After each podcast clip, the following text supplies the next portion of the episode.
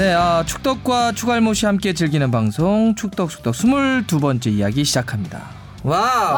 네. 어, 저희 오늘 여기 녹음하는데 왔더니 새로운 인물이 네. 낯선 분이 한 분 계시네요. 낡은 인물이죠. 저랑 같은 성이에요. 뭐 지나간 불각도 이렇게 깨알고 없습니까? 네. 성- 저도 박씨 두 명 여기에 아 그래요 그래요? 엮어야지. 갑자기 또 그런 거로. 네. 근데 지금 아까 저희가 이제 이 녹음을 하기 전에 이야기를 했는데 그동안 왔던 뭐 하기자나 이이 기자. 기자는 어, 실, 뭐 실세가 아니었다. 아 그래요? 아, 실제로 뭐 허당이었다. 어. 네, 축구팀 내에서 사실은 뭐 내공도 없고. 네. 뭐 역시 자리를 비우면 안 그러니까 돼요. 없다 없으면 큰일 납니다. 예. 진짜를 모셨습니다 저희가 진짜를. 네. 진짜가 네. 왔다. 저희 SBS 축구팀의 실세이자 대장님이십니다. 네. 어. 우리 주영미 기자님. 자, 반갑습니다. 아 소개 먼저 한번, 한번 해주시죠. 네, SBS 축구 팀장을 맡고 있는 주영민이라고 합니다. 와우. 실, 실세는 아니고요. 네. 쉴세. 아 쉬고 계시구나. 쉰세입니다 이제 나이가. 아 재밌어야 되는데 큰일 났네. 아재 개그인가요? 아, 아니 지금 굉장히 오랫동안 하신 거죠 취재 기자나. 취재 기자에 20년 넘게 했고. 근데 이제 축구 사실 이제 축구보다는 야구를 좀 더 오래 야구도 많이. 하시고. 네. 그러니까 뭐 축덕은 아니고요. 음. 그러니까 스포츠 전체적으로 이제 골고루 좋아하는 사람이고 네네네. 뭐 축구도 좋아하고 야구도 좋아하고 뭐 다양한 네. 농구도 좋아하고 어. 그냥 축구 스포츠를 사랑하는 스덕입니다. 스덕. 어, 사실 뭐 저희 축덕수덕을 들으시는 분들도 당연히 축구를 좋아하시는 분들도 많이 드시는데 들으시는데 이제 뭐 다양하게 또 예, 들으시니까 또 그렇게 20년이면 사실 와 10년이면 뭐 하나 바뀐다는데 20년이 두번 바뀐 건데 네. 그렇게 오랫동안 보셨던 내공이라든지 예, 또 이렇게 뭔가 꽉 꿰뚫어 보는 궁예질 이런 것도 좋습니다. 꿰뚫어보는. 들어본다기보다는 이제 좀 촉, 아, 뭐 그럼 좋죠. 감 예. 이런 그러면 거는 좀 제가 보기에 이정찬 기자님은 좀 아시는 게 막좀 자팍다식한 느낌이 있고 구슬이 많죠 그 친구는. 하동용 기자님은 이게 사사소소한 그런 일들을 다 아는 것 같아요. 뭔가 또 아무래도 이제 같은. 한장 한참 막 현장을 네, 돌아다니니까 이제 다양한 구슬들 이렇게 정보들을 많이 가지고 있고 저는 이제 그 구슬들을 꿰주는 역할을 하고 아, 이거를 큰 되게 그림을 만들어주는 일하신다 이런 거네요. 날로 먹는다 뭐 아니 뭐 20년 넘게 일하셨는데. 아 그런 말 있더라고 이게 기자 생활 오래 하면 특히 스포츠 기자는 워낙 연간 이벤트가 다 비슷비슷하니까 눈 감고 기사 쓴다는 이런 말도 되게 많더라고요. 네. 그럼 못 그러십니까? 너무 쉽게 보시는데 아, 네. 그러니까 그 매, 매년 일어나는 일들이 비슷하기 때문에 기사 쓰기가 더 어렵죠. 조금씩 다르게 해야 되니까 똑같이 맞다, 맞다. 하면 발전이 없거든요. 음. 그래서 구슬을 잘 꿰야 됩니다. 음. 특히 요즘은 실제 미국이나 이런 데서는 스포츠 기사를 AI가 써요. 어. 상보 기사는. 우리도, 이겼다. 우리도 그렇게 쓰는 사들이 좀 있죠. 맞아요. 예. 예, 그래가지고 있으니까 사실은 이제 이렇게 오래 하시고 또 내공 있는 분들이 다르게 써야 되고 깊이 있게 써야 되니까 더 고민들이 많아지는 거죠. 사실 뭐 그리고 요즘 스포츠 기사에서 상보는 잘 안전하잖아요. 그냥 이렇게 그렇죠. 좀. 해석하고 예. 분석하고 전망하는 걸 상보 같은 거야 뭐 인터넷 에서 바로바로 뜨기 때문에 그러니까 이제는. 이제는 뭐 상보를 그러니까 아침에 일어난 일을 밤 뉴스에 그대로 상보로 하면은 오히려 안 보게 될것 그러니까요, 같아요 시청자들이. 그러니까요. 음. 그래서 좀 그런 부분에서 좀 고민들을 하고 있죠. 저희도 그래서 이렇게 함께 해주셨으니까 그런 내공을 네. 축덕수덕에도 이렇게 마음껏 한번 좀 발휘해 주시기 바랍니다. 벌써부터 깊이가 느껴집니다. 네. 상당히 분위기가 여기까지입니다. 깊이는 자 이제 올라가겠습니다. 수능 위로. 네. 가볼까요? 자, 그럼 우리 새로 합류하신 우리 주 기자님, 네, 대장님 모셨고, 네. 자, 우리, 우리 주바페도 한번 인사해야죠. 네 안녕하세요 주바페 아나운서 주시은입니다. 어떻게 어떻게 지냈어요? 저야 뭐 늘 일하고 주말엔 촬영 가고 그러죠. 주말에 경인 더비 다녀왔습니다. 아, 그래요? 네. 인천? 네, 네 서울 서울로, 서울, 서울로. 서울 상암으로 갔다 왔는데 원래 그날 이제 품맥골이 간다는 얘기를 음. 배성재 아나운서가 이제 윤스 감독님에게 먼저 넌지시 말을 해놔서 윤스 감독님이 그럼 넥타이를 메고 음. 경기를 보러 아, 경기 때 오겠다라고 음. 하셨는데 분명히 들어오실 때는 넥타이를 매셨던 것 같거든요. 근데 어느새 넥타이가 없으시더라고요. 그래서 네. 답답했을 거예요. 여기가. 주말 경기 중에 제가- 가장 네, 루즈했던 제가 그림도. 준비했는데 참못 드렸어요. 이날 아. 경기 결과에 따라서 이제 뭐 만약에 서울이 이겼으면 이제 드리려고 했었는데 이제 경기가 좀 결과가 아쉽게 돼가지고 그 그림은 이제 다른 분에게 줬죠. 참 많은 골이 터졌는데 어떻게 딱 한 골도 안 나는 경기에 가서 아, 그러니까요. 이게 보, 지금 보니 그러네요. 막 세 골, 네골 네. 터졌는데. 어, 네, 아쉽게도. 그날 아무 예, 예. 아무런 게 없었습니다. 그랬습니다. 네. 서울에 사실 한 번 더 치고 갈 수 있는 좋은 기회였는데 네. 그 데가 인천이었고 네, 네. 인천이 사실 요새 좀 아프잖아요. 네. 아픈 상태인데. 단독 1위를 올라서나 했는데 예, 예. 우리 홍 PD는 어떻게 지냈어요? 연애는 잘 돼요? 아 연애요? 네. 연애는 뭐 요새 뭐 연락 계속 하고 있고. 야 이쯤 되면 사귀어야 되는 거 아닙니까? 아, 저는 아직도 썸 타는 거예요? 제가 간을 많이 봅니다 좀. 헐. 왜? 썸타가 끝난다 이제. 뭐가 있다고 간을 근데 봐? 아 이거 연애 원래 얘기 안 하려 그랬는데 이번에 한번 얘기하니까 집에 제가 주말에 내려갔거든요. 네네.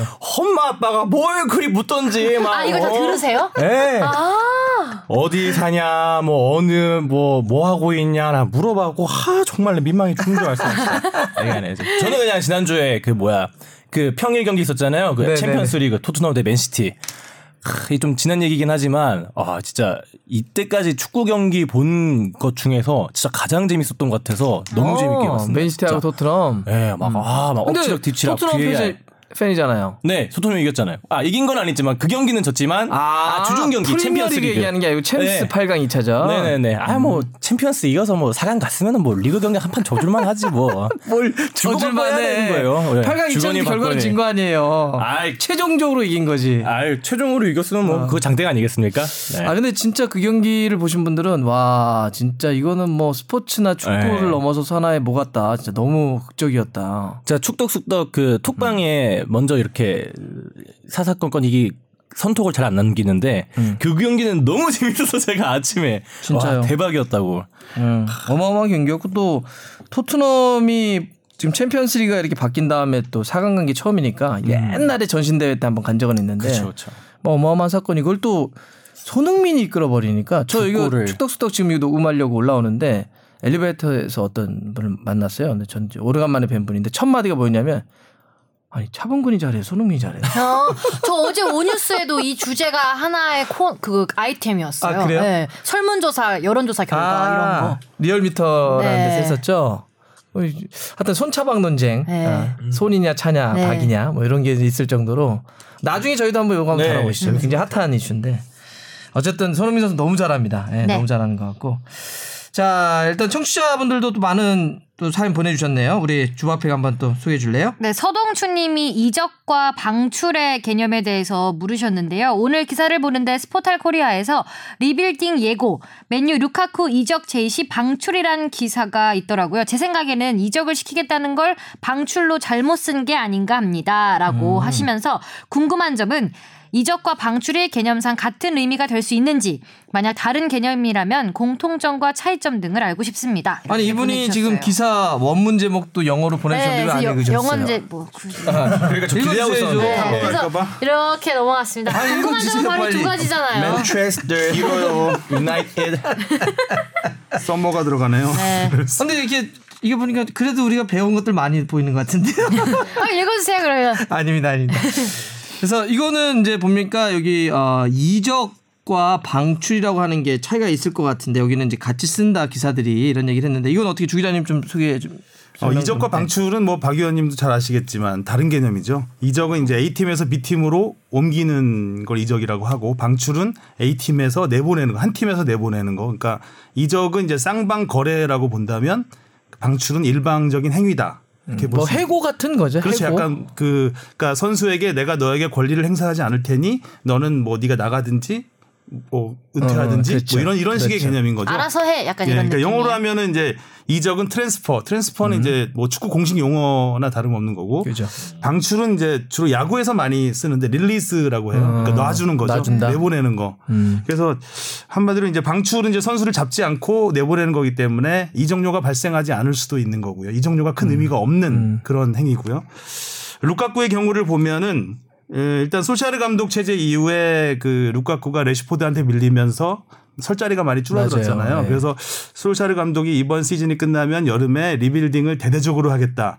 그 기사 원문을 보면 ruthless overhaul이라고 이제 네. 발음이 정확하지 오, 모르겠는데 역시 대단하셔. 그러니까 그 해석을 하면은 정말 잔인한 음. 개편, 음. 잔인한 재정비를 하겠다. 이 정도로 했으니까 뭐 선수들을 대대적으로 내보내고 대대적으로 이제 영입해서 새로운 자기만의 팀으로 만들겠다라고 이제 공언을 했고요. 여기에 이 구상에 루카쿠는 없다라고 이제 거의 뭐 선언한 거나 다름없기 때문에 그런 의미에서 보면은 약간 방출적인 뉘앙스가 있지만 이 기사의 그 뒷부분을 가면은 그러니까 transfer나 move라는 단어는 많이 나오는데 release라는 단어는 없고요. 그 acceptable bid 납득할 만한 제안이 들어온다면은 transfer 이적할 수 있다. 이런 기사가 내용이 있거든요. 그러니까 방출은 아닌 거고 일단 이적을 시키겠다. 그러니까 시장에 내놓겠다. 이런 의미로 받아들여야 될 것 같고요. 네. 여기에 또 그, 그러니까 메뉴가 이적료와 주급까지 루카크에게 사용한 경비를 회수하고 싶어 하는 게 가장 큰 걸림돌이다. 음. 이렇게 전망을 하고 있어요. 음. 그러니까 메뉴는 루카쿠를 내보내, 그러니까 방출의 의미도 약간 있지만 결과적으로는 돈 받을 건 다 받고 보내고 싶다. 음. 그러니까 이건 이제 방출이라는 표현은 어울리지 않는 것 같고요. 음. 루카쿠를 이제 적- 적극 적으로 이적을 시키겠다라는 그런 의지로 봐야 될 것 같습니다. 네. 그 대개 보면 유럽에 이런 기사가 나올 때 어, 방출 그러니까 엄밀히 그만 설명해 주신 것처럼 방출은 없어요, 거의. 방출을 한다는 얘기는 관계를 내가 너하고 계약을 해소시켜 줄 테니까 아무데나 가 이런 거예요. 그렇죠. 그러면은 이적료를 못 받는다는 얘기인데 그렇죠. 그렇게 거래하는 팀은 없습니다. 근데 그러니까 이렇게 기사를 쓰는 건 그러니까 그냥 아까 얘기했던 의미로, 그냥 의미로. 내보냈다는 어. 뜻이지. 방출의 말 의미도 그대로- 있다. 어. 이적을 시키는 건데 너 필요 없으니 나가라는 건 맞는데 의미는 그건데 결과적으로는 돈은 다 받겠다라는 거거든요. 돈다 많아. 그럼 만약에 방출하면은 이런 뭐 위약금 같은 걸 내나요? 혹은 뭐 연봉 같은 거 뒤에 안준 그거는 거는 서로의 협상해야 돼요. 아 따로 또 그러니까 지금 예를 들어서 어 루카쿠가 맨유하고 몇 년까지 계약되어 있냐면 2022년까지 계약이 돼 있어요. 3년 남았죠. 네. 2022년까지 계약이 돼 있기 때문에 여기 있는데 만약에 여기서 이적 너, 너 우리는 필요 없으니까 이적을 해라고 하면 에이전트나 선수가 뭐 이적을 알아볼 수는 있죠. 근데 선수가 만약에 어 저는 죽어도 여기 이적하기 싫어요. 음. 라고 있으면 협상을 하는 거예요, 협상. 협상을 할 수도 있고 뭐 아니면 선수 그냥 잔류해도 상관없어요. 그건 어쩔 수 없어요, 만약에. 계약이 남아 있으니까. 네, 남아 있으니까. 근데 그 아마 밑에 근데 옵션들이 다 있어요. 복잡하게 있- 다, 다 있어요. 있어요. 다 처음에 있어요. 계약할 때다 아, 하죠. 다 있어요. 뭐 상방 어떻게 한다, 어떤 제안을 하면 이런 거래를 한다 이런 게 다 옵션이 걸려 있어요. 그러니까 근데 어쨌든 이 의미로 금방 구별했던 것처럼 돈을 안 받고 그냥 아, 너 이제 다른 구단 가도 됩니다라고 하는 건 없어요 거의. 음. 구단들이 그렇게 계약 안 하지. 그러니까 제가 아까 말씀드린 대로 방출이라는 개념은 이제 축구 쪽에서는 거의 안 쓰고 야구 쪽에서는 많이 쓰죠. 음. 야구는 이제 방출을 시킬 수 있는 방법이 여러 가지가 있거든요. 음. 그러니까 임의탈퇴라는 축구도 있긴 있습니다. 아, 임탈퇴도 있긴 있어요. 있죠. 사고 치고 그러면. 예. 야구 같은 경우는 이제 정말 안 나가겠다 하면 임의탈퇴 시키는 경우도 있고 아니면 계약 해지를 하는 경우도 있고 뭐 여러 가지가 2군으로 내려보내서 계속 있다가 지가 못, 견, 못 견디게 해서 나가게 하는 경우도 있고 여러 가지가 있는데 축구는 축구에서 이제 방출은 왜냐하면 이적료가 그 어마어마하기 때문에 루카쿠 그렇죠. 같은 경우는 뭐 7,500만 파운드니까 천억이 넘어요. 그러니까 이런 선수를 그걸 이적료를 안 받고 방출한다는 건 말이 안 되는 거죠. 예. 그러니까 서동춘님이 보내주신 것처럼 이게 이제 약간 우리가 좀 구별해서 쓰긴 해야 돼 기사들이. 음. 방출이라고 하면 그냥 너 나가 이런 건데. 뭐 사실상 방출 어, 뭐 이거는 그렇게 이제. 괜찮은데 이적 아니면 뭐 더 이상 붙잡자 시뭐 방출 뭐 용어를 좀 만들어 보긴 해야 될것 그렇죠. 같아요. 예. 이런 게 좀 필요해 네. 보이고 그리고 예를 들어서 저런 거 있어요. 만약에 그럼에도 불구하고 계약을 끊겠다고 한다면 쉽게 얘기하면 남은 잔류 연봉을 주- 줘야 돼요. 기본은 아. 물론 옵션에 따라 다르지만 이게 제일 많은 사례가 뭐냐면 감독들. 아, 감독들은 중간에 많이 자르잖아요. 미제하죠. 잘리니까. 네, 감독들은 중간에 예를 들어서 5년 계약했는데 2년 하고 하면 나머지 3년 어, 잔류 연봉에 대해 자녀 연봉에 대해서 그것도 당연히 옵션에 밑에 붙어 있겠지만 뭐 100%를 지불한다. 어. 아니면 뭐 50%를 지불한다. 연금인데요 거의. 네. 그래서 근데 좀 어떤 게 되- 재밌냐면 근데 그렇게 만약에 뭐 3년 남았는데 이제 계약을 해지돼서 만약에 뭐 100%를 지불한다고 돼 있어요. 근데 100, 3년 기- 남았는데 3년 동안 다른 팀을 감독을 하잖아요. 그럼 또 그거는 안 줘도 돼요. 어, 그러니까 바로 이제 다른 팀의 감독으로 가면요. 그러면 어, 원래 는 아. 그걸 보존해주기 위해서 한 건데 어 너 다른 데 잡 일자리 얻었잖아. 구했네 야, 이런 어, 느낌이네요. 아. 그것도 옵션에 들어가 있어요. 실업 지원금 약간 이런 느낌. 그런 그래서 느낌이다. 어떤 감독들이 이제 큰 클럽 이끌다가 이제 중간에 잘리면 일부러 한 2, 3년 쉴 때 보면 아, 전 다 연봉 받는 아, 거야. 무리뉴. 무리뉴. 몰라 누군지 모르지. 나도 그런 거는. 요즘에 무리뉴 재평가되고 있잖아요. 자, 네, 그런 개념이다라고. 아, 역시 우리 또 20년 내공의 기자님이 오시니까 네. 아, 영어도 이렇게 쫙 해주시고. 영어는 사실 그 이 기자와 하 기자가 훨씬 잘하는데. 자, 두 번째 우리 또 소개해 주세요. 네, 김준형 님이 보내주셨는데요. 제가 오늘 대구로 인생 첫 축구 직관을 다녀왔는데요. 대구로? 네, 야구장이나 어느 스포츠 관련 구장들을 보면 선수들 보호 차원에서 캔 음료는 반입이 금지된 걸로 알고 있습니다.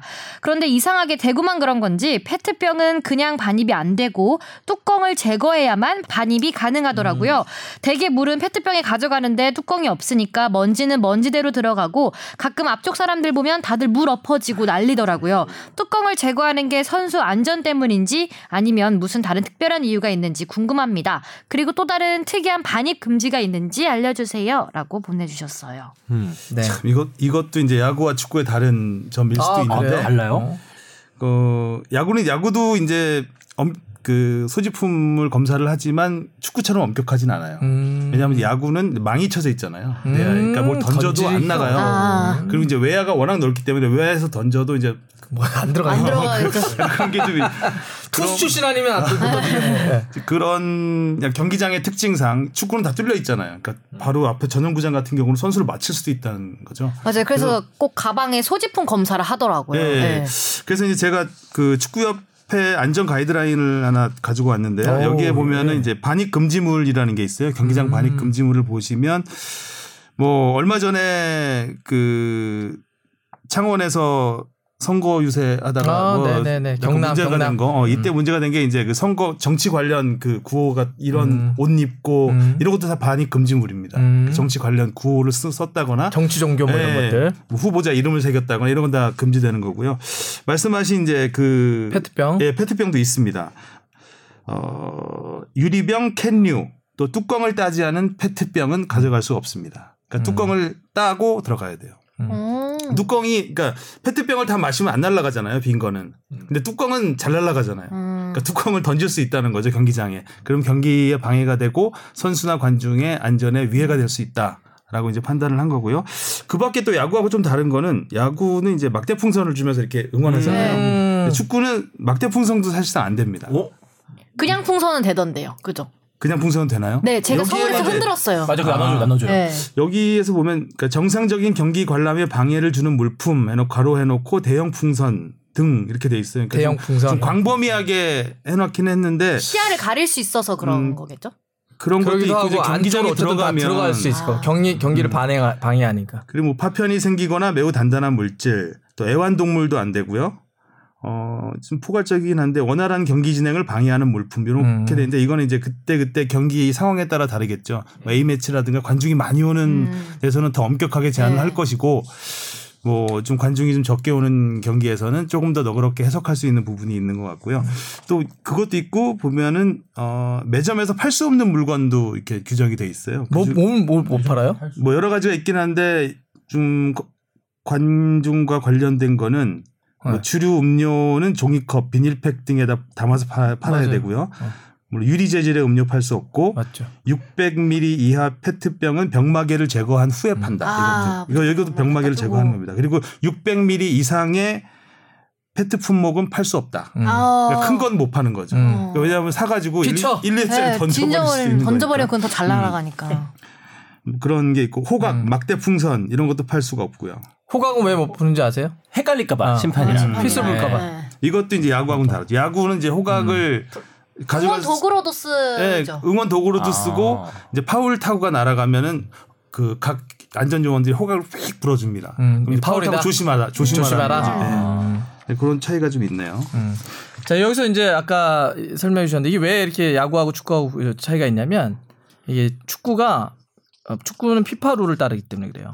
피파가 월드컵을 할 때 가이드라인을 만든 걸 그대로 다른 나라도 써요. 아. 그러니까 지금 얘기하신 건 피파가 월드컵 할 때의 가이드라인을 음. 기준으로 다 짠 거예요. 음. 그러니까 좀 더 엄격하고 좀 더 원칙적이에요.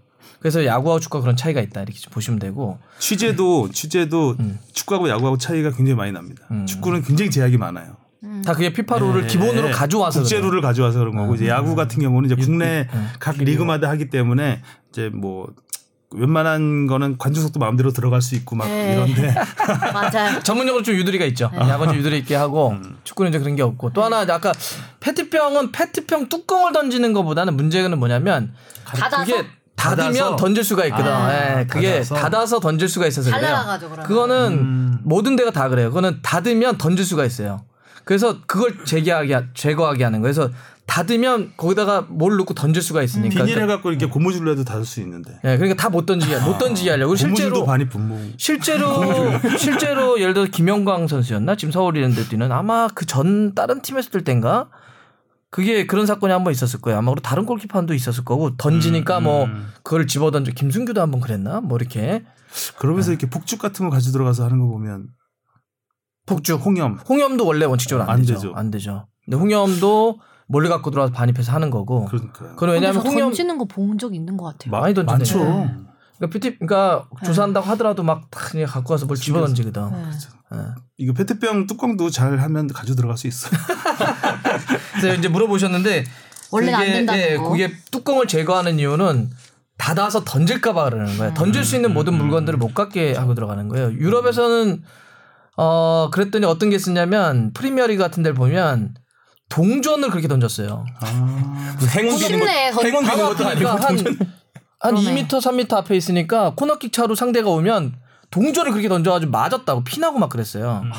그래서 처음에는 동전 정도를 봐줬다가 동전도 지금 안 봐줘요. 싸움의 기술도 아니고. 아, 동전을 막 집어 던지는 걸 체크해서 경기장 뭐 연구 뭐, 뭐못 들어오게 한다 아니면 형사적인 처벌을 묻는다든지 이렇게 해요. 왜냐면 사- 막 선수들이 막 피를 흘리니까 그런 거를 못하게 하려고 이렇게 이제 규정을 좀 빡빡 네. 하는 거예요. 저는 그래도 요거 사연 보는데 조금 기분 좋은 게 음. 여기 첫줄 보면은 그 파주 사는 축덕이라고 했는데 네. 대구까지 가서 직관을 하셨다고. 그러니까 대구 얼마나 핫한 거예요 지금. 파주에서 대구까지 이거를 보려고. 음. 예, 경기도 이번에 재밌었는데. 그러니까요. 심지어 야덕이었는데 축덕으로 변신 중이시래요.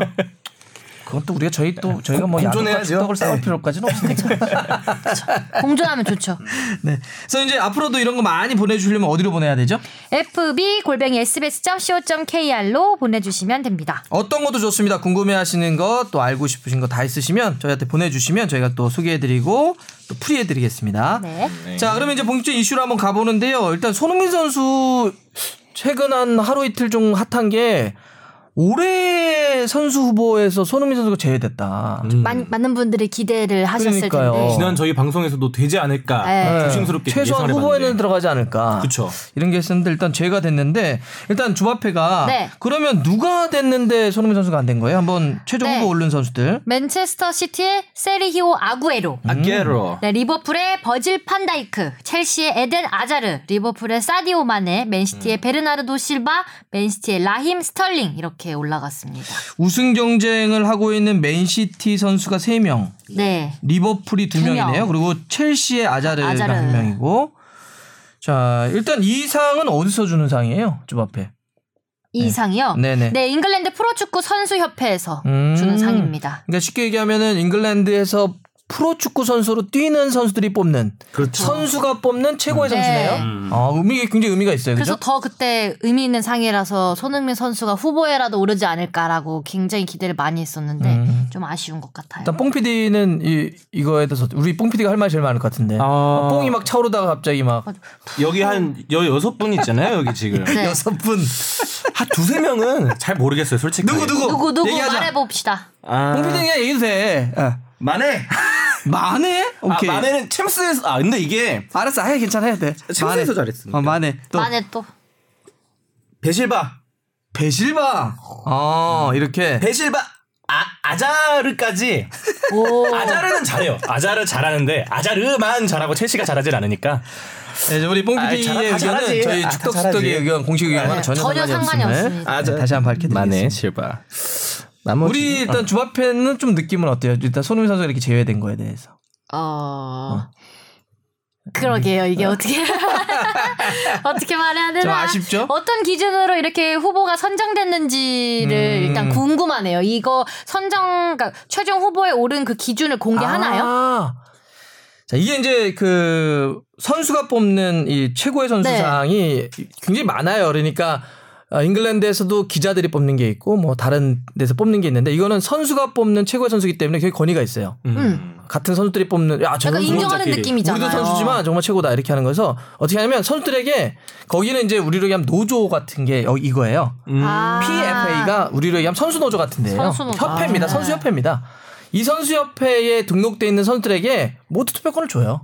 음. 선수가 실제로 투표를 하는 겁니다. 다 공개가 돼요. 저 밑에 막 사군 막 그 선수들도 다 프로들은 다 속해 있는 거예요. 아. 프로들은 다 아. 속해 있어서 이게 의미가 있는 거예요. 그래서 물론 근데 거기에 속해 있는 선수들이 뭐 투표권을 다 주더라도 다 투표를 하는 건 아니겠죠. 음. 그러니까 자기가 이제 투표를 하게 되는데 제가 그래서 이거를 박지성 선수한테 물어본 적이 있어요. 근데 자기도 이거 아, 뜰 해보지. 때, 예, 자기도 어 그럼 이렇게 매번 투표를 한대요. 네. 그런데 이제 뒷얘기를 들어보니까 음 자기도 그랬지만 어 굉장히 고심해서 뽑는 애들도 있고 대충 그냥 대충? 아이 뭐 우리 아, 친구 또 왔어? 뽑아주지. 우리 이런 거 있잖아 우리도 아, 뭐, 아유. 이거 그냥 걔 뽑아 걔. 뭐 이런 것도 있대요. 아, 이거 뭐 이건 누구나 다 투표 이게 이제 그런 것도 있는데 그럼 다수결에 어쨌든 의해서 이렇게 최종 후보가 어, 선정된 선수들이 거예요? 투표를 하는 방식으로 해서 누가 제일 많이 뽑히는 거로 돼요. 근데 이게 어 시점은 이미 아마 한 2, 3월 정도에 다 끝났을 겁니다. 투표가. 음. 그러니까 지금 막 챔피언스리그 막 난리가 난 이 손흥민의 이거는 아. 안 반영이 안 들어갔어. 됐구나. 반영이 안 됐을. 거다. 안 됐을 거다가 아니라 안 된 거야 이거는. 좀만 늦게 뽑지. 챔스 8강은 이거 안 들어간 결과예요. 이미 투표가 다 한 거고요. 그래서 여기까지는 그래서 요런 방법에 의해서 뽑았는데 그래서 많은 분들이 뭐 이거 뭐 또 아시아 선수라고 해서 뺀 거 아니야? 막 뭐. 실제로 그런 댓글 되게 많았잖아요. 뭐 손흥민이 영국인이었으면은 막 엄청나게 칭찬을 받고 했을 텐데 인종 차별의 결과는 아니냐 뭐 이런 말 되게 많고요. 음. 아무래도 실제로 그런가요? 인종차별이라기보다는 아니, 뭐 팔이 안으로 굽는 건 당연한 거니까 그 정도 수준에서 봐야 되지 않을까요? 우리나라도 그 K리그에서 예를 들어서 비슷한 성적이 있는데 한국 선수와 외국 선수가 있다 그러면 한국 선수 쪽으로 이제 먼저 안아주게 되겠죠. 그래서 제가 기록을 좀 봤는데 손흥민 선수가 물론 반영이 안 된 부분도 있겠지만 현재까지 이제 20, 20골 10개 도움 올 이번 시즌에 그러니까 모든 대회를 합쳐서네요. 예. 예. 음. 이거와 이제 좀 비교를 해보면 기록이 가장 어, 가장 공격 포인트가 많은 선수는 이제 아구에로가 30골 9도움이고요. 스털링이 23골 16도움입니다. 와 도움이 많네요. 예, 그래서 뭐 기록상으로 당연히 뽑힐 만한 선수들이고요. 또 아자르가 약간 의외 의외라기보다는 그러니까 손흥민 선수가 올해 런던에서 뽑은 올해 선수 네, 런던. 어워즈 받았죠. 같은 런던에 있는 이제 아자르가 올라갔는데 손흥민은 빠졌다. 음. 이 부분에 대해서 또 이제 막 좀 이의를 제기하시는 분들이 있는데 아자르는 이제 19골 13도움. 그러니까 포인트 오늘 도움 한개 기록했죠. 음. 어 그래서 손흥민과 이제 뭐 공격, 공격 포인트는 비슷하고 대신 이제 리그 평균 평점이 잉글랜드에서 제일 높아요. 아자르가 네, 7.79입니다. 손흥민 선수가 7.15. 이게 군계이랑 느낌이 있어서 그럴지 몰라요. 그러니까 아자르는 첼시에서 차지하는 비중이 이제 워낙 큰 선수고 오랫동안 그쭉그 기량을 유지해 왔잖아요. 네. 손흥민 선수 이제 최근 몇 년 사이에 막 성장한 선수고 그런 의미에서 아무래도 이, 이 네임 밸류에서 좀 밀린 게 아닌가라는 생각이 좀 듭니다. 네임밸류. 네. 그리고 베르나르도 실바 같은 경우는 이제 12골 12도움. 어, 비빌만한데요? 예, 비빌만 하죠. 뭐 공격- 공격 포인트에서는 이제 손흥민 선수보다 못한데 대신 이 선수가 굉장히 그 이 팀에서 차지하는 비중이 큰 선수죠. 뭐 이 선수는 시원시원하죠. 아주 플레이가 화려하고 그런 면에서 또 이제 또 선두 싸움을 하고 있는 음. 맨시티이기 때문에 한 표를 던져준 것 같고요. 반다이크는 뭐 공격 포인트는 그렇게 많지 않지만 수비수니까 네. 또 수비수로서 워낙 존재감이 또 뛰어난 선수. 현존하는 최고의 중앙 수비수죠. 네, 네, 저도 이번- 최고의 선수입니다. 최고의 선수. 이번 챔스 가장 볼거리 중에 하나가 메시 대 반다이크. 사강전. 네, 음. 그런 것도 있을 것 같고. 네. 자, 여기 이제 올해 선수 최종 후보 6명으로 올라간 걸 보면 특징들이 있는데 일단 잉글랜드인이 아니냐 이렇게 얘기하면 안 되는 건 있어요. 왜냐하면 여기에 잉글랜드 선수 한 명밖에 없어요. 그러네. 스털링. 스털링, 스털링 말고는 나 뭐 아르헨티나, 네덜란드, 포르투갈. 벨기에, 세네갈, 포르투갈, 그 잉글랜드밖에 한, 한 명밖에 없는데 물론 요거는 얘기할 수 있어요.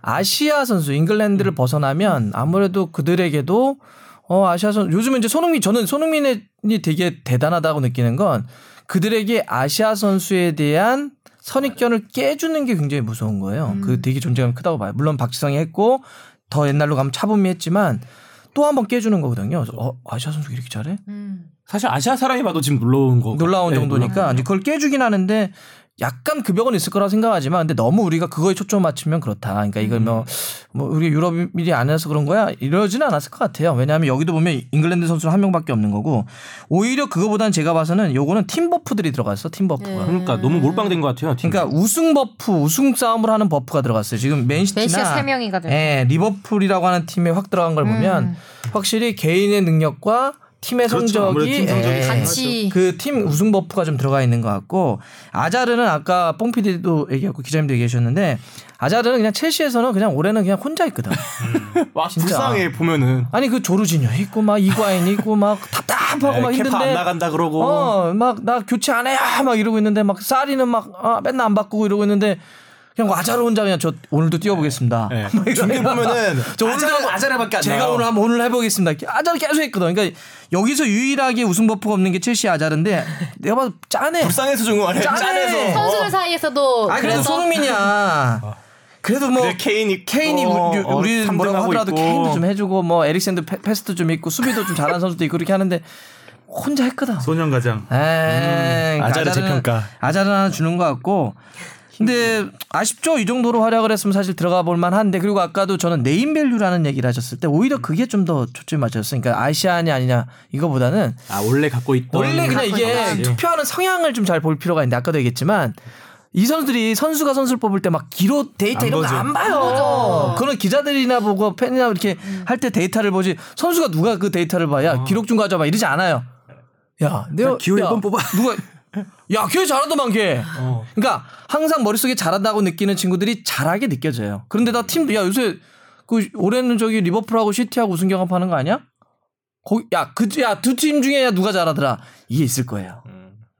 그러니까 이제 손흥민 선수가 우, 우리야 사실은 굉장히 누구보다도 더 많은 이름이 나오는 선수지만 그들에게는 아직까지는 그러니까 이런 뭐 아구에로, 반다이크, 아자르, 마네, 베실바, 스털링 이런 선수들이 이제 약간 입에 더 오갔겠죠. 그렇죠. 네. 네, 그렇게 좀 그냥 현실적으로 좀 이해하시는 것도 끝나면 첼시 경기 끝나면 아자르 얘기밖에 안 하니까요. 그럴 수밖에 없어요. 어. 아니면 딴 친구 얘기를 하려면 욕을 해야 돼요.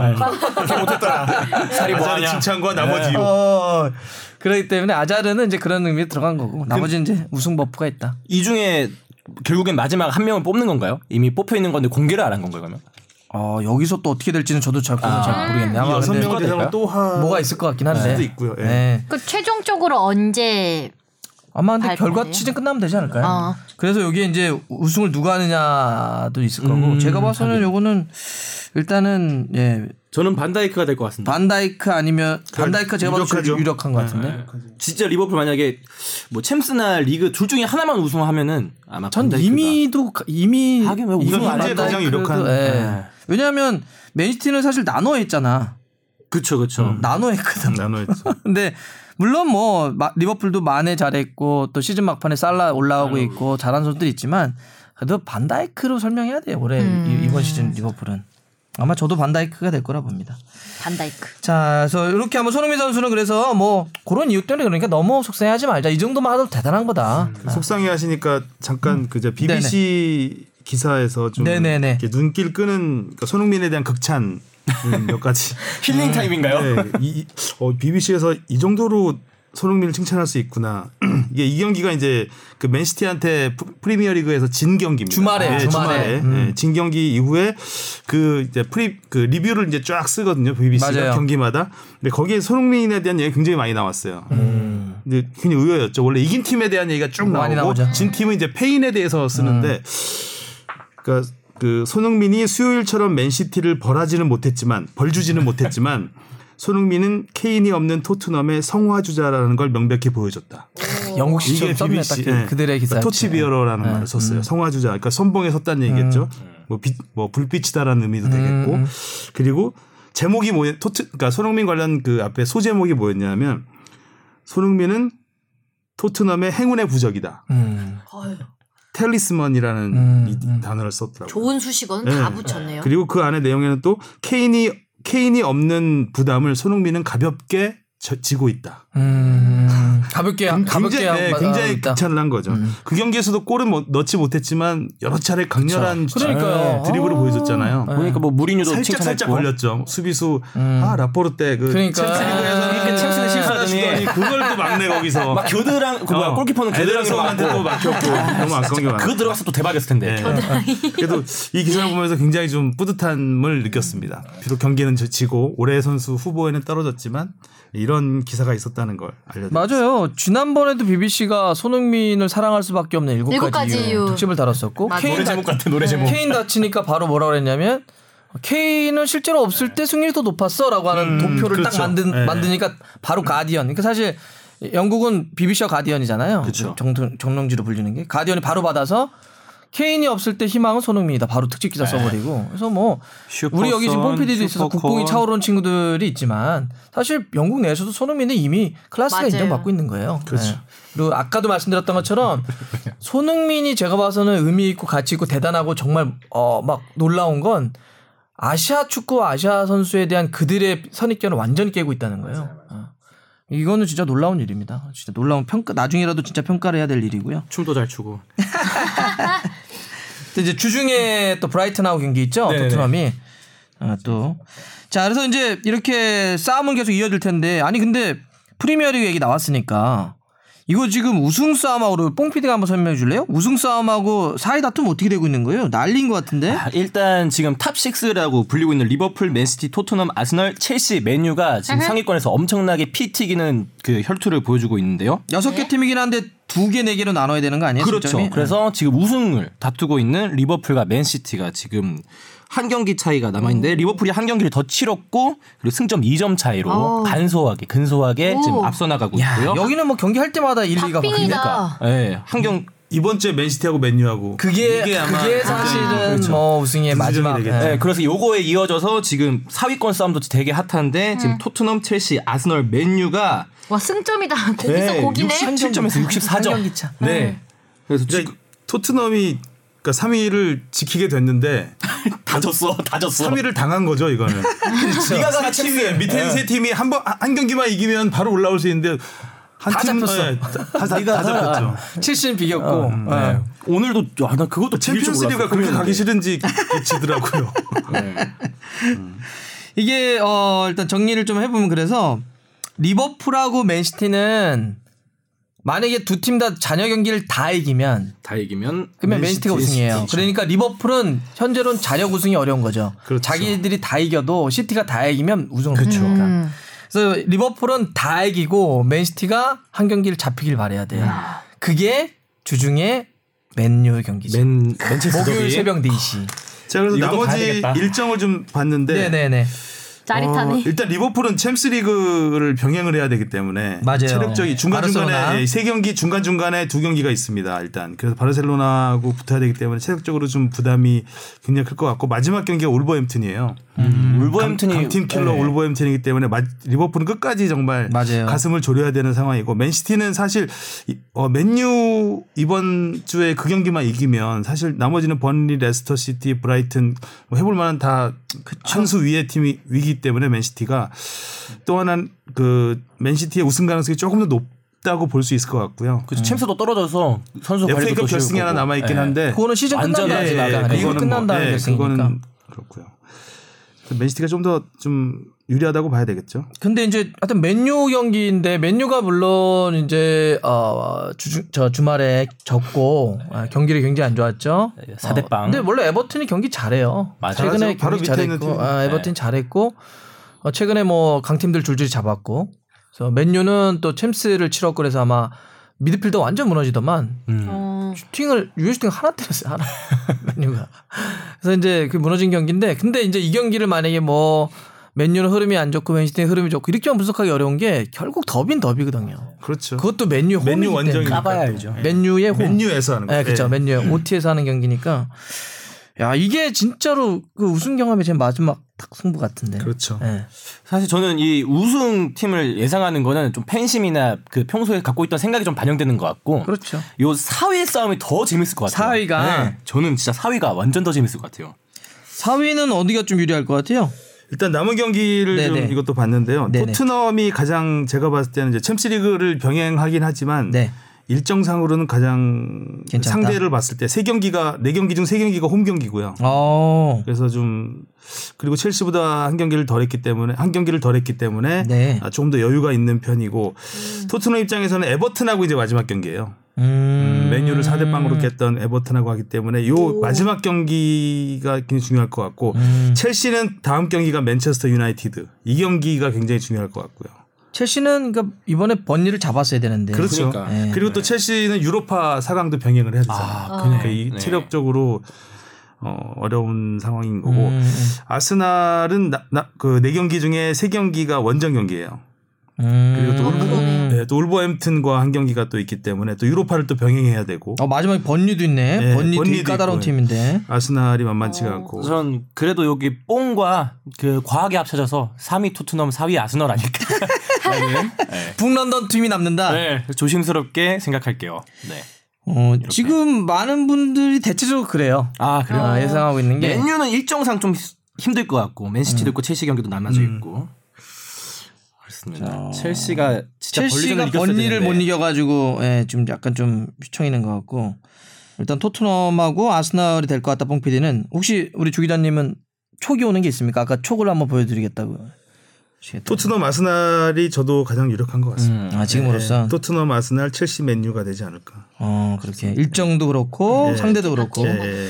요게 이제 저런 건 있습니다. 이게 하나 변수를 봐야 되는 건 우리가 대체적으로 이런 거 볼 때 일정 보고 야 요 팀 몇이잖아. 번리 몇이고 뭐 에버튼 몇이고 레스터 몇이잖아 이렇게 볼 수가 있는데 요 팀들이 만약에 뭐 약간 강등에 왔다 갔다 한다든지 지금 뭐 유로파리그 싸움 왔다 갔다 한다 할지는 요 팀들도 굉장히 동기부여가 강해져요. 그렇죠. 그러니까 아예 의미가 없는 팀이냐 아니냐를 봐야지 그냥 순위만 단순히 놓고 이 팀은 15위다 이 팀은 8위다. 그러니까 8위랑 만난 팀이 더 어렵다. 이런 식으로 하면 안 돼요. 그래서 그런 걸 다 따져보긴 해야 되는데 대체적으로 지금 뭐 현지도 그렇고 토트넘과 아스날이 아스날. 조금 좋은 거 아니냐. 현재 이런 이야기를 좀 하고 있습니다. 그래서 이게 챔스를 가냐 못 가냐가 왜 중요하냐면 챔스를 가게 되면 뭐 돈도 벌죠.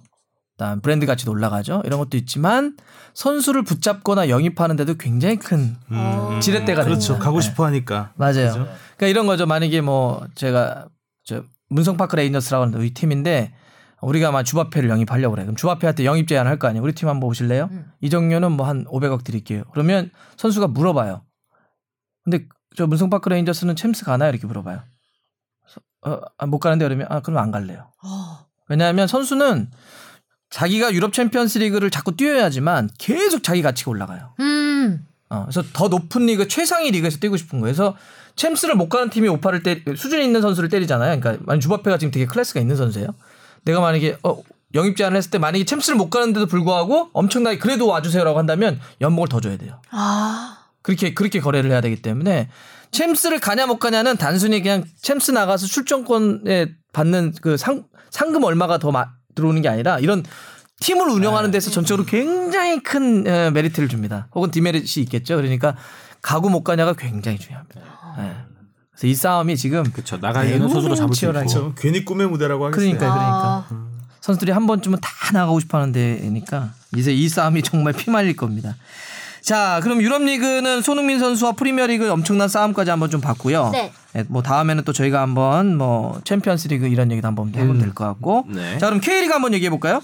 네. K리그는 일단은 일단은요. 음, 저희가 이슈는 오늘 감독의 경질에 대해서 얘기를 하려고 하는데 네. 일단 지난 8라운드 경기 결과 한번 주바페가 얘기해 줄래요? 네, 대구와 포항의 경기는 대구가 3대 0으로 이겼고 경남과 수원의 경기 3대 3 무승부, 그리고 상주와 전북의 경기는 전북이 3대 0. 그리고 울산과 성남의 경기는 성남이 1대 0으로 울산을 잡았고요. 제주와 강원의 경기는 4대 2가 강원이 4골로 이겼습니다. 서울과 인천의 경기는 0대 0 무승부였습니다. 근데 주바페 근데 그 결과는 뭐 여러분들 다 아실 테니까 저희가 결과는 따로 설명할 필요는 없을 것 같고. 네. 그 인천이 감독이 어떻게 네. 바뀌었다고요? 네, 안데르센 감독이 이제 계약 해지가 음. 돼서 임중용 감독 대행이 지금 현재 네. 맡았다. 맡, 맡고 계시죠. 네. 그 포항도 그랬다며. 네, 포항도 이제 포항의 레전드 최순호 감독이 경질 아, 됐어요. 됐죠. 네. 포항이 지금 초반에 워낙 좀 어려우니까. 그렇죠. 네, 네. 약간 좀. 뭐 지금 제주도 조성환 감독이 뭐 어떠네 저러네 이런 얘기도 있고. 네. 네, 제주도 지금 스- 불만이 1승이 많더라고요. 없으니까. 음. 그래서 지금 뭐 이게 어떻습니까? 여론이 지금 인천이나 포항이나 이렇게 바뀌어 있고 또 다른 팀들도 초반인데 감독들이 바뀌어야 된다 아니면 왜 이렇게 무슨 초반부터 기회도 안 주고 받고 좀 대체적으로 여론 좀 어떤 형- 좀 흐름인가요? 아 딱 거의 반반 제가 보기엔? 음. 제가 보기엔 반반인 것 같아요. 어 사실 뭐 안데르센 감독이나 뭐 최순호 감독이나 아. 안데르센 감독은 뭐 2년 차. 네네. 자, 또 인천은 워낙 감독 교체가 많았던 음. 팀이잖아요. 네. 그랬던 팀인 만큼 조금 더 신뢰를 갖고 이번에는 좀 길게 봐야 되는 거 아니냐. 음. 그리고 최순호 감독도 마찬가지로 좀 포항의 레전드이기도 하고 음. 뭐 다시 돌아왔는 감독이고 또 큰 그림을 보고 있는 감독인 만큼 조금 더 시간을 줘야 되는 거 아니었냐 요런 요런도 있더라고요. 음. 근데 반면에 또 경기력이 너무 안 좋은 것도 사실이었으니까 뭐 그런 또 여론 도 있는 것 같습니다. 딱 반반 같아요. 현장에서 한 20년을 좀 하셨으면 사실 이런 감독들의 힙이나 중간에 경질되거나 뭐 여러 가지 사건도 참 많이 보셨을 것 같은데. 그럼요. 네. 근데 뭐 안데르센 감독 같은 경우는 얘기를 들어보면 좀 결과도 결과지만 이 선수단을 꾸려가는 과정에서 잡음이 좀 많았던 것 같아요. 지난 시즌 끝나고는 작심 뭐 발언. 작심 발언이라고 네, 해서 선수들한테 상처를 했죠. 많이 주는 말들도 아. 좀 많이 했다고 하고 좀 이렇게 쓰는 선수만 쓰는 그런 약간 좀 음, 음. 편견이 좀 있었, 다는 거에 대해서 선수들의 불만도 좀 있었던 것 같고 그래서 선수단 내에서도 감독과 조금 갈등이 있었던 것 같아요. 이제 그 과정에서 아 좀 더 나아질 기미가 음. 보이지 않는다라고 이제 위에서 판단을 해서 이제 결별을 한 것 같고요. 최순호 감독 같은 경우는 이제 음, 기획 그래도 이제 2016년 중간에 와서 음. 팀 잔류시키고 지난해 상위. 스플릿 가고 네.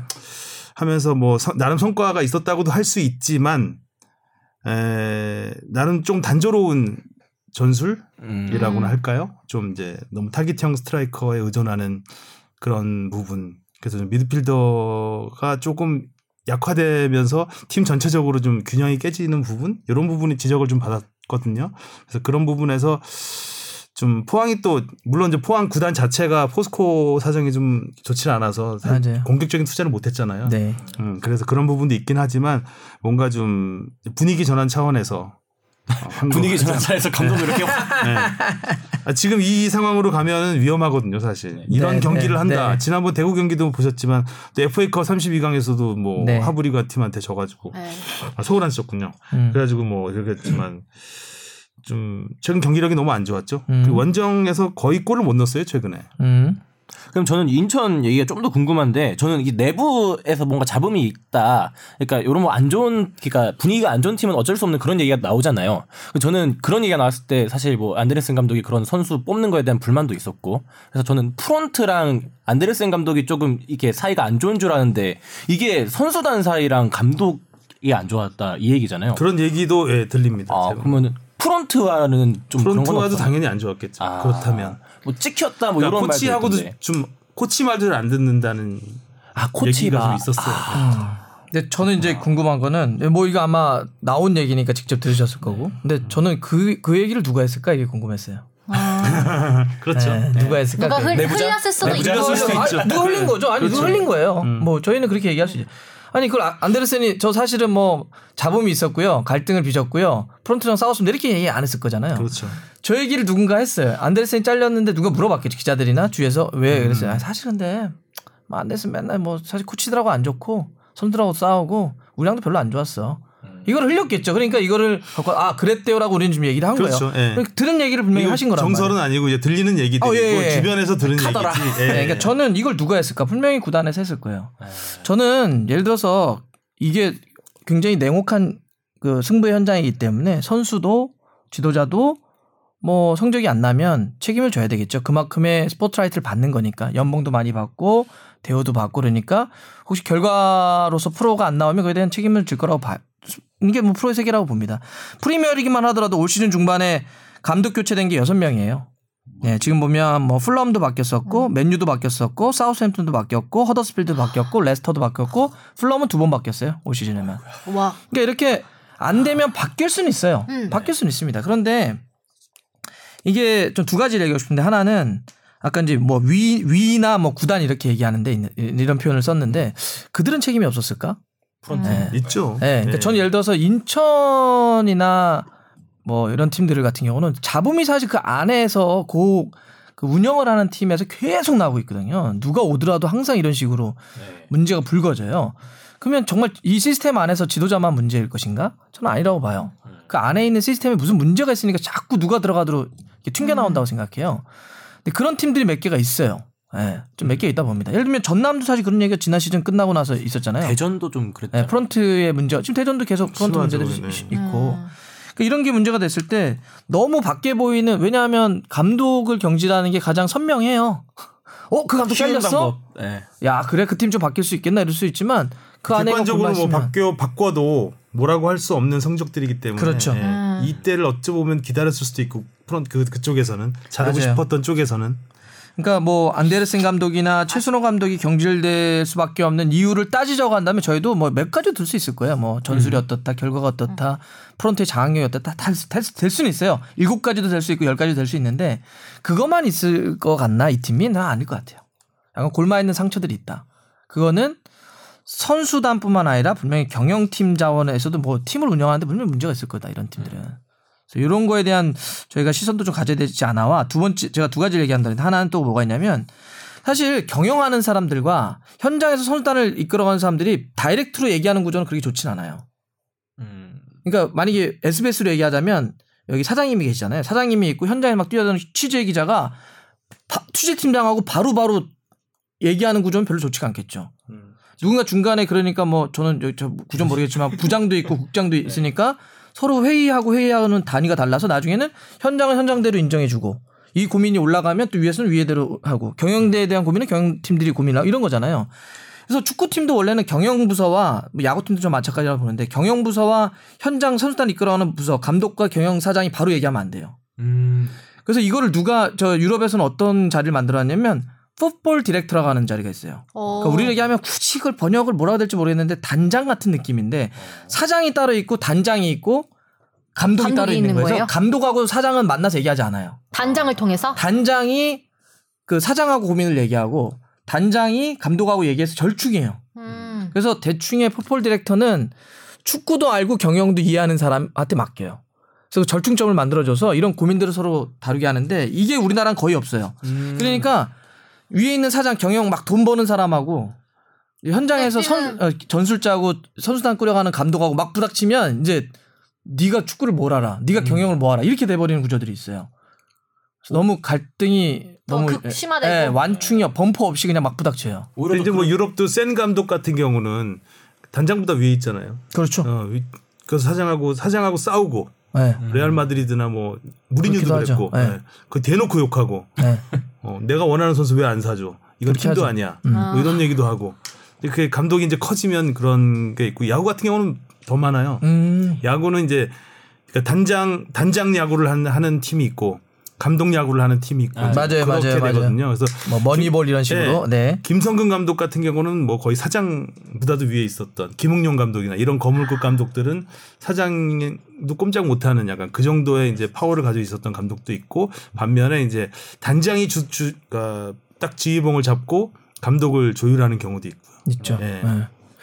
축구도 예를 들면 저 대구가 조광래 사장 네, 그렇죠. 뭐 그렇죠. 거기도 뭐 워낙 있죠. 축구를 잘하고 감독도 했기 때문에. 근데 사장, 이제 사장 축구를 하고 있는. 근데 제가 또 물어보니까 뭐 그런 전술이나 이런 데서는 전혀 터치를 하지 않는다 그러더라고요. 음. 예. 선수를 영입을 할 때 이런 거는 자기 의견을 내도 예. 그 부분이 놀라운 것 같아요. 그러니까요. 영입한 선수들이 다 정말 대단하잖아요. 세징야나 뭐 음. 에드가도 그렇고. 그래서 그 세징야나 에드가를 잡은 것도 전적으로 조광래 사장이 어. 내가 자기가 돈을 쓸 수 있는 위치니까 음. 이 정도 선수는 무조건 잡아야 돼. 그래가지고 막 다 투자했다는 거죠. 그러니까 이제 그렇게 축구 보는 시선도 있고 경영에 대한 많이 조광래 사장이 굉장히 네. 유명- 유- 똑똑하세요. 예. 아 진짜요? 네, 거- 골프도 골 프도 잘 치시고. 깊이 있는 얘기 아. 골프. 거기 그 지역 고등학교인데 그 지역 고등학교가 되게 유명한 고등학교예요. 그러니까 요, 요즘은 그거 비평준화 지역 아닌 것 같은데 예전에 이제 비평준화 할 때 수성 지역마다 아니 진주공가 그럴 거야 아마 아, 진주공가 교육의 도시. 네, 거기서도 되게 명문 고등학교라고 불리는 곳인데 거기에 실제로 이렇게 공부하고 그래서 이랬던 분이어서 아 공부를 잘하셨구나. 굉장히 공부 잘하시고 굉장히 예. 그때 뵀을 때 잘 몰랐어. 사투리 많이 쓰셔가지고 무슨 말인지 몰라요. 푸근한 이미지가 있어서. 할 정도죠 되게 사실. 좀 그런 이미지가 있으셔가지고. 전화로 통화하면 무슨 말인지 하나도 몰라요. 얼굴 봐야 한 50% 이해하고 무슨 말인지. 여기 지금 인천 같은 경우는 60일 이내 다른 네, 그쵸. 감독님을 뽑아야죠. 선임을 해야 되고 지금 뭐 포항에서는 김기동 코치를 정식 감독으로 임명한다 이런 썰이 있던데. 임명했대요. 아 확실하게 나왔나요? 네, 아직 안 기사가 한 걸로 아니, 알고 저거 그냥 있는데 공식 예정- 하지는 않은 걸로 알고 네. 있는데. 어, 오피셜이 10시 반에. 아, 떴어요. 진짜 네. 저희 기준으로 네. 아, 저거 10시 반에 떴다고요? 우리 네. 딱 지금 때 11시인데? 네.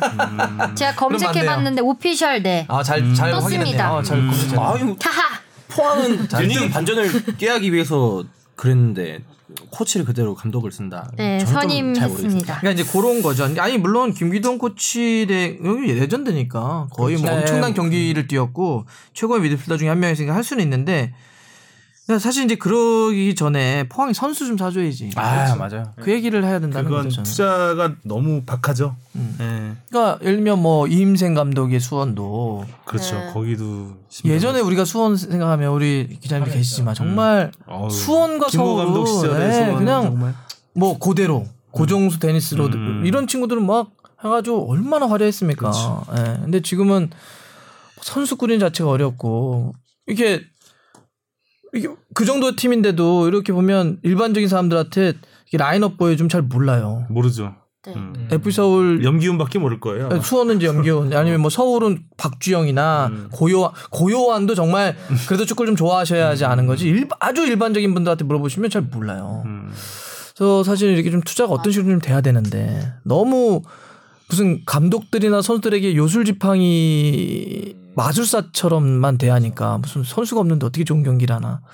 또 이제 김기동 코치 같은 경우는 스펙이 굉장히 좋잖아요. 맞아요. 대표팀 그 아시안 게임 뭐 금메달도 같이 했었고 올림픽도 갔다 왔고 그런 그 코치 경력도 많고 단 하나 이제 조금 그런 부분은 최순호 감독하고 같이 왔거든요 포항에 음. 같이 왔는데 이제 감독이 경질 됐는데 같이 온 코치가 이제 그 뒤를 잇는다. 요게 이제 조금 그럼 얼마나 달라질까 이런 의문점이 좀 들고요. 최순호 감독이 나갈 때 김기동 코치를 감독으로 추천을 했다고 해요. 음. 예, 감독은 김기동 코치가 맞는 게 연속성이 있어 좋을 것 같다라고 네. 얘기를 했다고 합니다. 저는 감독 얘기 나왔으니까 두 가지만 더 얘기하고 싶은 게 있는데 하나는 우리나 우리가 감독을 선임하는 문화에 대해서 좀 이야기하고 싶은 게 있는데 제발 좀 선수 시절 이름값만 갖고만 선수 성립을 안 했으면 좋겠어요. 예, 이러니까 인재풀도 자꾸 적, 적고 그 안에서 자꾸 도는 거예요. 어, 왜 우리, 왜 우리는 예를 들어서 지금 뭐 무리뉴가 지금 물러나 있다고 하더라도 무리, 무리뉴라든지 아리고 사키라든지 안드레 비아스 보아스라든지 뭐 이런 그 아니면은 그렇게 선수 시절 유명하지 않았지만 파워슨이라든지 벵거라든지 이런 지도자를 왜 우리는 얻을 수가 없죠. 음. 아니면은 그 지금 어 독일의 나겔스만을 포함을 해서 그 젊은 지도자들이 막 성장하고 이름 날리고 그러는데 그들에게 중요한 거는 그러니까 우리가 학생으로서 배우는 거와 선생님으로서 가리키는 다른 영역이잖아요. 그러니까 우리가 교육학을 배우는 거고 티칭을 배우는 건데 우리는 선수 시절 잘한 걸 가지고 지도자로서도 잘할 거라고 생각을 하니까 선수 시절 조금 선수로서 기능은 좀 부족해서도 지도자로서 전술이나 선수를 다루는 심리학이나 교육학을 열심히 공부한 친구들을 전문 지도자로서 좀 키우는 문화들. 그래서 인재풀을 좀 넓혔으면 좋겠어요. 음. 그러니까 아무래도 우리가 이제 프로 축구, 싶은 프로 야구가 태동할 때부터 이게 우리가 뭐 자연스럽게 태동한 게 아니라 거의 그 강제로 만들어졌기 때문에 기업의 홍보 수단으로 했기 맞아요, 때문에 맞아요. 유명한 사람을 안 쳐야 화제가 되고 화제가 돼요. 거야, 팀이 그러니까. 팀이 알려지는 거는 감독이 유명해지면 또 네. 화제가 돼 뉴스 한번 나오고 네. 뭐 야구로만 선동열이냐 그런 식으로 이제 뭐 이런 전통이. 이어지다 보니까 계속 그런 그 약간 관습 처럼 이제 습관처럼 그렇게 이어져 오고 있는 것 같아요. 이름에 집중하는 게 있잖아요, 약간. 그렇죠. 네, 근데 근데 스포츠뿐만 아니라 모든 거에 약간 우리 다, 사회가 있기도 네, 한 거지, 사회가 다 사실은. 이름에 집중하는 게 있어서 그런 것 같아요. 근데 진짜 잘하는 사람 데려야 될 거 아니에요. 진짜 잘하는 사람. 그렇죠. 예. 근데 검증하는 무대는 많지 않고 그렇죠. 그러니까요. 그러니까 이제 뭐 계속 그냥 어 누구 잘했으니까 어 누구 하면은 어, 어, 충분히 감독할 만해 그 정도 이- 이름값은 돼 이 정도로 이렇게 네. 생각하는 거죠. 맞아요. 그 맞아요. 이름값. 음. 제가 그래서 지난번에 어디서 한번 그런 얘기 했는데 제가 진짜로 그 얘기 들었다니까 실제로 초등학교에서 축구팀을 만든다고 저한테 좀 음, 이- 어, 그- 그 고민 상담을 하겠다고 교장 선생님이 불렀어요. 그래서 초등학교 팀 안에서 갔죠 일단 그래서 연락이 와서 갔더니 어떻게 해야 되냐 그래서 일단은 감독을 선임해서 감독 감독한테 타임 스케줄을 만들라고 해라. 선수단 선수단은 이렇게 꾸려야 되고 이렇게 하고 이렇게 하고 스카우트 어떻게 해야 되고 이런 걸 하면 감독들이 기본적으로 할 거고 그다음에 이렇게 뭐 이렇게 붙이면 됩니다. 이렇게 했더니 감독은 누가 좋겠냐? 그래서 어 그러면 그 초등, 초등학교니까 초등학교를 지도할 수 있는 라이센스는 여- 이 정도니까 그거는 축구협회 아마 그 협 저걸 받으면 가장 좋다. 그그 레벨에서 가장 좋은 성적을 냈고 이런 감독 추천받아 그랬더니 아니 그거 말고 2002년 월드컵 4강 스타들 중에 지금 쉬고 있는 사람이 없냐 그래서 내가 아니 그런 사람이 초등학교 초등학교 감독을 하는데 왜 어. 그러니까 그 감독 아니 그래도 우리 학교 정도면 그 정도 감독이 와야 된다. 학부모들도 또 솔깃하시고 해야 되니까. 왜 그러십니까 진짜. 그래서 이게 하물며 진짜 그런 거야. 선수를 키울 생각을 안 하고 학교를 네, 알릴 학교를 생각을 안 알리세요. 네. 그래서 이게 참 가슴도 아프고 참 황당하기도 하고 속상하기도 하고 우리 전 K리그도 전 그래야 된다고 봐요. K리그도 지금 이렇게 인재풀을 요만큼만 갖고 있으니까 자꾸 오셨다가 나가셨다. 음. 네. 이런 게 있잖아요. 여기저기 돌고 막 아, 그러니까 아니 그분들이 뭐 못한다는 게 아니라 더 많은 인재풀이 그쵸. 있어서 더 건강하게. 경쟁하고 더 경쟁하게 공부하시고 이래야 되잖아요. 좀 그런 의미에서 이 문화 좀 커졌으면 좋겠고 또 하나는 그런 의미에서 남길 감독이 했던 말 좀 생각해 볼 지금 성남 성남에 네. 남길 감독이 그런 얘기 하더라고요. 자기는 한 팀에 오래 할 생각이 없대요. 그래서 제가 왜 그러냐 그랬더니 뭐 더 뭐 대우를 많이 하거나 뭐 이런 거냐 했더니 그게 아니라 한 팀에 그러니까 굉장히 오랫동안 머물 10년 이상 머물고 막 이래 버리면 다 안주한대요. 특히 그쵸. 우리나라 구조에서는 다 안주하고 음. 다 고인돼요. 그래서 새롭게 도전해서 자기는 몇 년마다 계속 새롭게 도전한다고 봐- 본대요. 그게 어디건 뭐 큰 클럽이 아니더라도 조그만 팀에서 계속 바꾸. 그래서 그리고 그래야지만 후배들이 올라온대요. 음. 그래야지만 또 후배들이 올라온다는 거예요. 그래서 후배들도 도전하게 하고 도전해서 성공한 사람이 있으면 또 다른 자리 비켜줘서 또 다른 그래서 축구판을 키워야지 자기도 안주 안 하고 판도 커진다는 거예요. 그래서 자기는 그렇게 오래 있지 않을 거래요. 그래서 제가 근데 그그 얘기는 지금 현재 있는 팀 서포터들 들으면 서울 아, 근데 그게 아니래요. 자기는 성남 사랑하고 성남을 위해서 모든 걸 다 바칠 거랑 잠도 안 잔대요. 성남 성적을 내기 위해서. 하지만 크게 보자는 거죠. 그래서 자기 자기도 더 계속 인플레이션하고 다른 후배들에게도 더 이- 그래서 이 한국 시장판을 키워야 된다는 거예요. 저는 그게 굉장히 의미 있다고 봤어요. 어, 정말 바람직한 생각을 갖고 있네요. 최근에 또 그 배구 쪽에서 감독 문제로 시끌시끌하잖아요. 음. 그 부분하고 그러니까 그 나이 드신 분들이 물론 나이 드신 분들이 감독을 하면 안 된다는 얘기가 아니라 그 후배들한테 길을 터주는 역할이 굉장히 중요하다고 보거든요. 맞아요, 음, 맞아요. 근데 이제 우리 그러니까 일부 일부 이제 노 감독들이나 이런 분들은 놓고 안 놔, 안 놓는 경우가 있죠. 많이 네, 있죠. 있죠. 음, 네. 그래서 이제 감독을 떠나서도 끝까지 잡고 있으려고 하고 이제 그게 이제 그 더 이렇게 고인다는 표현이 딱 맞는데 네네. 그 이제 잘못된 관행이 돼가면서 더 이제 막 그 그 스포츠를 망가뜨리는 음, 음, 이게 오염되는 그 그런 것 같아요. 뭐, 그, 뭐, 망가뜨리고 오염 이런 것도 있겠지만 제가 봐도 이래요. 그러니까 유럽에 어떤 문화도 있냐면 그런 이제 그 굉장히 경험 많은 노련한 음. 숱한 경기와 경험을 치렀던 그런 이제 베테랑 지도자들이 연세 예를 들면 이른이 넘고 이런 분들이 어떻게 하냐면 그런 분들은 다시 유선으로 내려가요. 어. 봉사의 개념으로. 음. 그러니까 이분들은 이미 선수가 어떻게 성장하고 이걸 다 알아요. 기술적으로도 알고 다 아니까 다시 아이들에 가서 아이들에게 그 노하우를 그냥 봉사죠 진짜. 거기서 뭐 돈을 벌 이미 돈은 충분히 벌었어요. 명성도 충분히 있고 이런 분들이 내려가요 현장으로 내려가서 아이들을 가리키고 아이들 그 팀의 고문 같은 걸 하면서 아이들의 심, 그 멘탈은 이런 거고 이런 동기부를 심어줘야 되고 이런 기술을 가르쳐줘. 기본기가 이게 좋아 이렇게 해요. 이게 선수란 되는 구조인 거예요. 주도자도 3, 40대 막 하다가 이제 5, 60대, 50대 정도의 정점을 찍으면서 60대, 70대 넘어가면서 다시 밑으로 내려가는 거죠. 그러면서 올라오는 친구들이 자리 비켜주고. 그 아름다운 순환이네요. 네, 정말 선순환인 거죠. 그래서 이게 정말 이, 이 이것도 하나의 산업의 스- 저 사이클이라고 한다면 되게 의미 있는 사이클이고 고민해봐야 될 사이클이에요. 스포츠뿐만 아니라 이제 모든 사회 네. 분야에서 다 그런 것 맞습니다, 같아요. 예. 맞아요. 예. 오늘 되게 분위기 교훈적인 이야기가 많이 오고 가네요. 일단 요직을 잡으면 안 놓으려고 하는 이것 때문에 스포츠만 그런 게 아니니까. 적폐가 시작된 거 아니겠어요?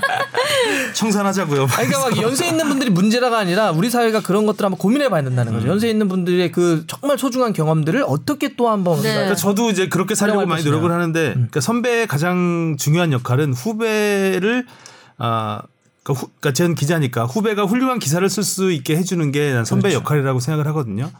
그래서 이제 물론 리포트들 걔들 많이 시키려고 일부러 이러는 게 아니라!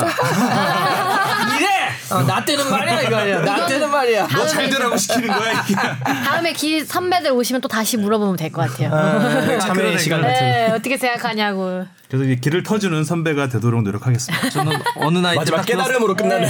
어느 나이 때 그 딱 들었을 때 최고의 저에게 그 심장을 울렸던 말은 그거였어요. 나이 들면 어, 지갑은 열고 네, 입은 닫으라고요? 닫으라고. 그 저도 어서 들었는데. 아, 저는 네 영재 발굴 딱 회식 때 들었어요. 아, 그래요? 네.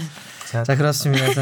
아, 오늘 뭐 또 저희가 많이 얘기를 해봤네요. 손흥민 선수 이야기, 프리미어리그 싸움 이야기, 또 K리그 얘기하다가 또 감독과 또 우리 사회의 어떤 선수랑 구조 문제까지 그러니까요. 이야기를 해봤고. 적폐까지 나왔어. 전반적인 이야기 다 다루었어요. 아 역시 저희 그 시사 토론인 줄 알았습니다. 20년 내공의 기자님이 오시니까 확 수준이 올라가네요. 아 저희가 안 계실 때는 거의 연애 얘기만 하고 그랬었는데 어떠셨습니까? 최대 관심사. 저희랑 오늘 처음 처음 한번 해보셨는데 네, 팟캐스트 처음에서 사실 그 전에 이제 하 기자나 하성룡 네네. 씨나 이정찬 씨 할 때 들어봤는데 어 너무 깊이 있는 얘기들을 많이 하더라고요. 근데 제가 뭐 그 그럴 리가 그러니까 많은 정보들을 네. 가지고 이제 소재로 이야기를 해서 저는 사실 이제 뭐 현장 취재는 사실 후배들보다는 많이 못 나가기 때문에 음. 그 정도 이제 정보력이 없어서 굉장히 어, 걱정을? 많이 네. 했거든요. 그래서 뭐좀 청취자 질문 오고 할 때도 그 후배들이 좀 알아봐 주기도 하고 다, 다 시키시는군요. 그러니까 다음에 와서 꼭 여쭤봐야 될 것 같아요. 다른 선배들한테. 네, 진짜 물어봐야 같이 되겠다. 뛰어준 후배들한테 고맙다고 얘기하고 싶고요. 시상식 분위기로. 재밌었습니다. 알겠습니다. 네. 어, 그러면 저희는 또 어, 다음 주에 한번 정리해가지고 다른 이슈로 또 만나 뵙겠습니다. 자 그러면 축덕과 추갈모씨 함께 즐기는 방송 축덕 숙덕 22번째 이야기 마무리하겠습니다. 감사합니다. 고맙습니다. 감사합니다. 안녕.